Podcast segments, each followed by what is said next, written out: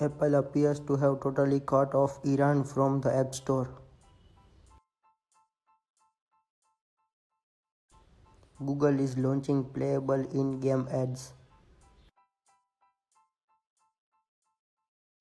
Microsoft's first major SwiftKey update includes a new toolbar with GIF stickers and more. Facebook Lite is rolling out in the US this week. Blue Apron will start selling its meal kits in stores. Intel processors are being redesigned to protect against Spectre. US announces new sanction against Russian trolls and hackers. Uber is bringing its urban planning tool Uber Movement to London. Google just changed the name of Android Wear to Wear OS.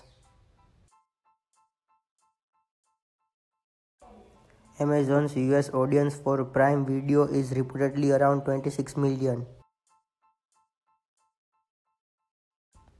Thanks for listening. Don't forget to follow this station and for more discussion follow me on Twitter at the 1996